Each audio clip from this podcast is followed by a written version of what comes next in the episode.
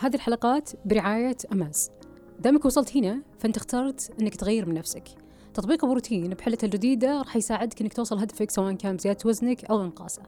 بعدة خدمات ومميزات توصل أكثر من 1200 صنف غذائي وتمرين رياضي وأكثر من 18 ميزة. باختصار مجرد تحميلك لبروتين راح توصل المستحيل أهلا وسهلا مستمعين بودكاست بروتين.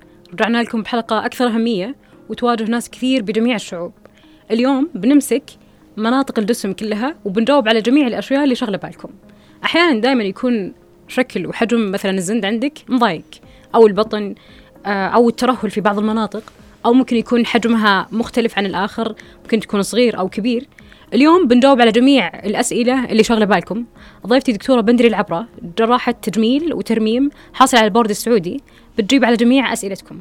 أهلا وسهلا دكتورة. أهلا شرفتينا وسعيدين جدا بتلبية دعوتك. بالعكس أنا اللي مبسوطة اليوم والشرف لي أنكم دعوتوني اليوم وإن شاء الله تكون حلقة مفيدة وممتعة للجميع. وبإذن الله متأكدة أنك إضافة قوية جدا لحلقاتنا. آه، دكتورة خلينا نبدأ حلقتنا آه، ونجاوب على أكثر الأسئلة اللي دائما يعني نقول شاغلة بال ناس كثير اللي هي إنه هل في حالات من الترهلات بشكل عام آه، في الجسم؟ ينفع لها الرياضة؟ وهل في حالات ما ينفع لها الرياضة؟ بمعنى لابد إنها تلجأ لحل جراحي طبعا نقدر نقسم الحالات هذه الحالات ممكن تفيد فيها الرياضة وممكن لا. بشكل عام دائما ما نقول الرياضة دائما مهمة ومفيدة للجسم. الحالات اللي الترهلات اللي تكون فيها جدا بسيطة ممكن نقدر نلعب ببناء آه، العضل الموجود في الجسم بحيث يعطينا زي كاموفلاج أو يسوي لنا تمدد للجلد اللي في نفس المنطقة. هذا الشيء ممكن يساعد أن الترهلات ما تبين. هل يخفيها تماما؟ لا. في الحالات الثانية اللي يكون الترهل ممكن من الدرجة المتوسطة للشديدة هنا لازم اللجوء للجراحة للتخلص من الترهلات في هذا الجلد. فالرياضة تساعد بشكل نسبي لكن ما هو الحل الجذري للترهلات الموجودة في الجسم. ممتاز. طبعا آه، هذه كلها نقيسها على سواء كان الذراع البطن الأفراد. كل أجزاء الجسم وحسب آه، درجة الترهل اللي موجود في الجلد. طيب الدكتورة الآن بما أنه قلنا أنه قد يكون في الحاجة لتدخل جراحي آه، اللي أعرفه أنه في تدخل جراحي مباشر وفيه برضو آه، جهاز يسمى الفيزر وهو جهاز تحت التخدير آه، في التخلص من الدهون. آه، يعني نقدر نقول نشفط الدهون. ودي أسمع منك إيش الامن أكثر؟ هل العمليات الجراحية أو الفيزر؟ ومتى ممكن نقول للشخص إنه يلجأ لعمل واحد منهم؟ طيب. في البداية ممكن نحتاج نعرف وش الفيزر. الفيزر هذا جهاز يستخدم الموجات الفوق الصوتية يعتمد عليها. الأهداف اللي ممكن نحصل عليها من استخدام الفيزر في العمليات طبعا نستخدمها مع العمليات ما نقدر نستخدم الفيزر بدون إجراء أي آه، إجراء عملية جراحية. فهو شيء مساعد أو مقوم لعمل العملية الجراحية فما نستخدمه لحاله هذا شيء مهم. الشيء الثاني هذا يساعد على تكسير الدهون الموجودة فيسهل عملية شفط أو استخلاص الدهون من الجسم plus يعطينا شوية تحفيز للجلد ويعطينا نوعا ما شد لمنطقة الجلد ما بعد الشفط. تمام؟ اي هل نقدر نستخدمه كجهاز فيزر لاجراء الشفط لحاله لا. فيزر مع شفط أو نقدر نسوي عملية اللي هي استئصال والشفط. تمام؟ هل هو آمن؟ أكثر من العمليات ما نقدر نقارن الإجراءين آه، بشكل منفصل. بشكل عام الإجراءات التجميلية بشكل عام آمنة. والجراح اللي ذو كفاءة عالية يقدر يختار المريض المناسب لعمل العملية. فما في عملية تجميلية اختيارية نقدر نسويها وهي ما تكون آمنة على المريض أو المريضة. آه كل إجراء له سلبيات إيجابيات. طبعا في الأخير ما ما راح نقدر نقارن الاثنين ببعض هذا أحسن من من العملية أو الفيزر أحسن. ممتاز. طيب هل في حالات ما تناسب؟ بس, بس تكملة السؤال. هل في حالات ما تناسب نستخدم فيها الفيزر؟ طبعا الحالات نفس الفكرة. إحنا بعد فحص نقرر آه كمية الترهل الموجود هل الترهل نتوقع بعد العملية مع استخدام أجهزة الشد زي الفيزر أو غيره مو بس الفيزر. هل بيساعد على شد للجلد والتخلص من هذه الترهلات نقدر نستخدم الفيزر. إذا نتوقع من الفحص أن الفيزر ما راح يساعد أو أجهزة الشد ما راح تساعد على الحصول على نتيجة كويسة ترضي المراجع أو المراجعة لا نلجأ للعمليات الثانية. ممتاز. آه كذلك يعني أعتقد دكتورة وممكن تشوفين يعني هالجانب كثير في العيادات أو غيرها آه اللي هو إنه آه اليوم اهتمام لو نقدر نقول البنات بشكل أدق بالجزء السفلي يعني بإجراء التجميل. له إما التكبير أو الشد بشكل عام آه، هل في حالات آه، يعني ينفع لها؟ بالذات إنه أنا دائما أسمع إنه عملية شد الأفخاذ أصلا خطره تعتبر. آه فودي تجاوبينا عن هالأجزاء. طيب آه ممكن في فترة ما صار في ترند على عمليات النحت والشفط وتحديد الجسم وتكبير الأرداف وما إلى آخره. آه طبعا القرار في عمل العمليات يعتمد على رغبة المريض حالة المريض الفحص الطبي ورأي التجميلي للطبيب طبعا للجراح. آه هل هي عمليات آمنة؟ نفس الشيء دائما العمليات التجميلية إذا ما كانت آمنة مفترض طبيا واخلاقيا ما تتسوى. فما في شيء اسمه عملية تتسوى ما هي آمنة. مغلب العمليات التجميلية إذا المريض مناسب في حالة كويسة إنه يتسوى له العملية هي جدا آمنة. آه، أي عملية حتى لو صغيرة لو جرح بسيط له مضاعفات. هذا شيء لازم الكل يعرفه الكل عنده علم عليه. في أي عملية لازم لها مضاعفات ومشاكل سواء من التهابات نزيف مشاكل في الجرح إلى ما آخره. هل المضاعفات تسبب العملية تكون ما هي آمنة؟ لا. المضاعفات هذه تستمر لفترة طويلة ولا فقط يعني فترة ممكن تصير يصير عندك التهاب ما بعد العملية. كيف علاجها؟ طبعا الطبيب الخبير يقدر يتعامل مع هذه الضعفات إحنا نتوقع حدوثها لازم ليش نعرفها؟ عشان نعرف نتعامل معها ونعالجها. طبعا دورنا إحنا كجراحين وكأطباء نعطي المريض آه، توعية عن هذه المشاكل اللي ممكن تصير. طبعا هي ما هي بنسب عالية تصير لكن أشياء واردة ونعرف نتعامل معها. تمام؟ آه، بالنسبة لعمليات آه، شد الأفخاذ والأرداف ما تعتبر ما هي آمنة.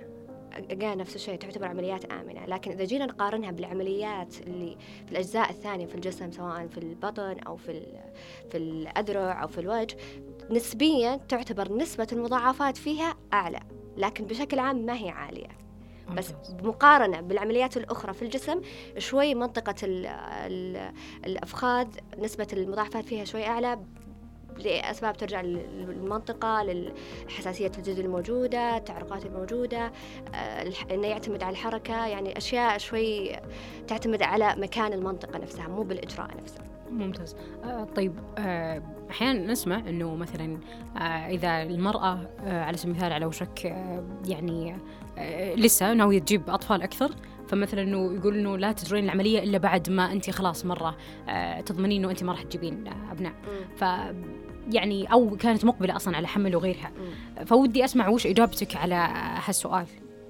طبعا يفضل إجراء عمليات إحنا نتكلم عن عمليات البطن والثدي أغلبا لدى النساء اللي مقبلين على زواج وحمل وولادة ورضاعة وما إلى آخره. يفضل إتمام هذه العمليات إذا ما كانت مضايقة بشكل كبير للسيدة. إذا ما كانت مسببة لها إحراجات أو مشاكل كبيرة. طبعا الأفضل أنها تؤجل إلى مرحلة تكون هي في عندها اكتفاء بمرحلة الحمل والولادة عشان ما هو لا ما له علاقة بأمان العملية أو إنه ما نقدر نسوي العملية أو ما تتسوى طبيا لا.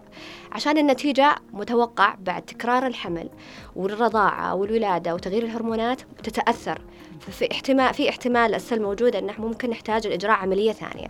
فأريح للمريضة إنها تنجز هذا الشيء في حياتها بعدين تلجأ للعمليه الجراحيه عشان تسويها مرة واحدة. ممتاز. أه دكتورة وش الفرق بين النحت والشد والشفط؟ طيب. طيب آه نتكلم في الشد.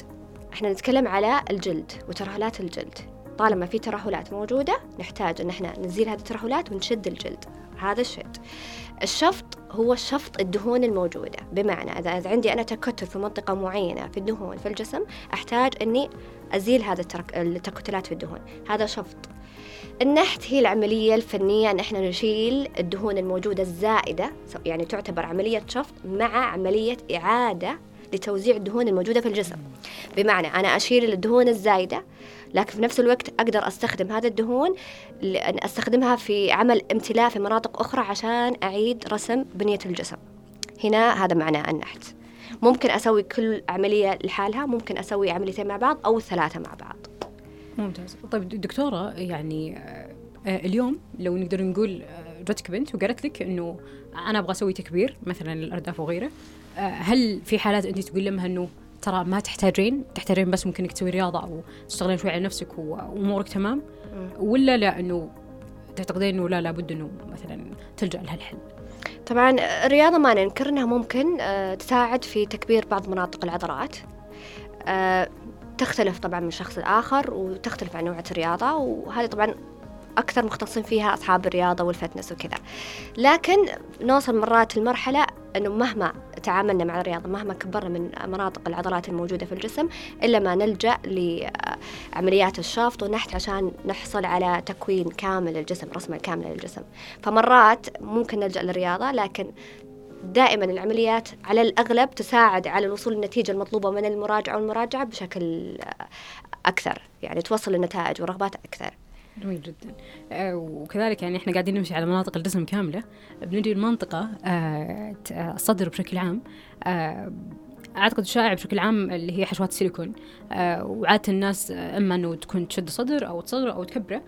ودي أعرف قد إيش نرجع ونقول هي آمنة أو آه وأثرها على المدى البعيد. تمام. آه، السيليكون آه، طبعا سؤال شائع وكويس ولازم الكل يعرف آه، مدى فعال أمانة على الجسم. يعتبر مادة مصرحة من هيئة الدواء والغذاء. فإذا شيء نستخدمه في العمليات مصرح من هيئة الدواء والغذاء يعتبر مادة آمنة للاستخدام. ما فيها خطورة بشكل كبير على المريض أو المريضة. بالنسبة في ممكن آه، كذا شيء ممكن يشغل المراجعات بالنسبة لفكرة آه، عمل عمليات السيليكون. الجزئية الأولى أنه هو هل هو يؤثر عن عملية الكشف المبكر عن آه، سرطان الثدي؟ ما في. في دراسات تثبت أن وجود حشوات السيليكون في منطقة الثدي ما تأثر أو ما تؤخر من عملية الكشف عن السرطان. فإذا عندي سيدة عندها مسوية حشوات سيليكون وسيدة ما سوت كلهم ممكن نقدر نتوقع أنه الكشف عندهم ما راح يتأخر بنفس الدرجة تقريبا. وفي يعني طرق معينة بعمل فحص الثدي للسيدات اللي عندهم حشوات السيليكون. المشكلة الثانية هل السيليكون يسوي يسبب من آه وجود سرطان للثدي؟ لا ما يسبب أي نوع من أنواع سرطان الثدي. فهو آمن من ناحية أنه يسبب سرطانات. في نقطة أنه كان نوع من أنواع السيليكون موجود في السوق سابقا طبعا الحين سحب ما يستخدم. كان يسبب نوع معين آه من الأورام الليمفاوية مو سرطانات الثدي آه له علاجات وكذا وكان يستخدم بشكل من زمان. الحين سحب من السوق يعني ما عاد نستخدمه. فالأنواع السيليكون الموجودة الحين في السوق تعتبر آمنة. جميل جدا هل له مضاعفات؟ طبعا زي ما إحنا متفقين. أي عملية؟ لها مشاكل. هل المشاكل هذه لها حل نقدر كجراح ذو كفاءه عاليه يقدر يتعامل معها ويعني يخلي نقدر نوصل لحل فيها؟ طبعا نقدر. بس أي عملية إحنا نتوقع من كلها مضاعفات مع إنه ممكن آه، يصير في جروح الحشوات ممكن نوعا ما تحتاج تتغير آه، تنكمش آه، ممكن تحتاج تغيير. كلها موجودة ونسبها تقريبا تعتبر جدا بسيطة لكنها موجودة ولها حلول يعني ما هي مخيفة. دائما أحيانا أسمع بين فترة وثانية أنه ممكن في عمليات البعض يعني سببت لهم وفاة. فهل هذا شيء هذا شيء وارد طبعا. أي عملية شيء وارد إما بسبب مشكلة صارت في أثناء العملية أو مشكلة بأسباب آه، جزئية التخدير شيء وارد هذا بيضرب العالمين. لكن ما هو شيء مرة كامن أو معروف إنه ممكن هذه العملية تسبب وفاه لأنها دامها عملية تجميلية ما إحنا ما نجازف بعمل هذه العملية إذا إحنا عارفينها خطيرة على المريض على المراجع والمراجعه جميل جدا. آه كذلك يعني إحنا شوي بنطلع للوجه. آه اليوم يعني عادة الدهون آه في الجسم آه أنا اللي أعرفه أنه آه ممكن الرياضة تكون مقدورة عليها. بس مرة سمعت أنه الغلو بالغالب ما له حل آه يعني ممكن لو نحفتي ما راح يتغير الدنيا. الغلو مشكلة الكل ف آه، إيش الإجابة عليها؟ طيب آه، الشيء الطبيعي النظري اللي الكل ممكن يفكر فيه أي زيادة في الوزن بتسبب تراكم في الدهون. الدهون هذه وين تتراكم؟ طبعا على الأغلب ترجع على العوامل الوراثية والجينية لطبيعة الإنسان. تلقين في ناس عندهم معروف تتكتل عندهم دهون في منطقة مثلا البطن في ناس في منطقة الأرداف. فتعتمد على الشخص من شخص لآخر. دائما ما نقول إذا الوزن عالي دائما خسارة الوزن. والرياضة بتساعد بتخفف من المشكلة طبعا. لكن إحنا عندنا شيء معروف إنه نعرف إنه في أماكن تعتبر من الأماكن الصعبة إنها نتخلص منها تماما. تحتاج في الأخير إنك تلجأ إلى الحل الجراحي. فبرضو منطقة اللغلوق تعتبر من المناطق اللي دهون مستعصية يعني نتوقع بعد خسارة الوزن أن بتبقى أماكن تحتاج إلى تدخل جراحي. جميل جدا. آه، إحنا تقريبا يعني قبل نوصل لنهاية محاورنا آه، في سؤال أنا دائما أسأله ضيوفي. آه، وش النصائح اللي ممكن تقدمينها للشباب والبنات بشكل عام اللي ممكن يجونك دكتورة؟ طيب أول شيء أي إجراء لأي عملية وإجراء جراحي لازم الشخص يكون مقتنع فيه تماما. يعني هو عنده الرغبة الكاملة أن يسوي هذا الإجراء. ما يكون في ضغط خارجي من أحد حوله أو في ضغوطات من ال social media عشان الواحد يقبل على عمل هذه العملية أو هذا الإجراء. لازم يكون الشخص عارف مشكلته إيش بالضبط ومقتنع تماما أنه يحتاج هذا الإجراء عشان يتخلص منها. هذا أول شيء. ثاني شيء لازم الواحد يختار الجراح المناسب ذو كفاءة ومؤهلات اللي تخليه يسوي هذه العملية. اختيار طبيب جدا مهم. الشيء الثالث آه الواحد آه، يعني سواء المراجع أو المراجعة يحتاج يناقش كل العملية كل الأسئلة يطرح جميع التوقعات جميع يعرف جميع المضاعفات يكون يكون فكرة كافية قبل أخذ قرار عمل العملية ويكون المناقشة مع الطبيب واضحة. يكون هو توقعاته وطلباته واضحة ويكون ملم بصورة كاملة قبل كل شيء. الشيء الأخير طبعا الرياضة الحياة الصحية الصحة البدنية والنفسية جدا مهمة على الشخص عشان تعكس جماله بلس دائما الصحة البدنية بتحافظ والرياضة بتحافظ على نتائج العمليات ما بعد العملية. جميل. آه، أعتقد أني بختم بسؤال أخير. عادة الشخص لما يكون متخوف شوي من إجراء بعض العمليات هذه آه، بالذات إذا كان هو واصل مرحلة مثلا مختلفة تماما آه، إيش ممكن تكون إجابتك له؟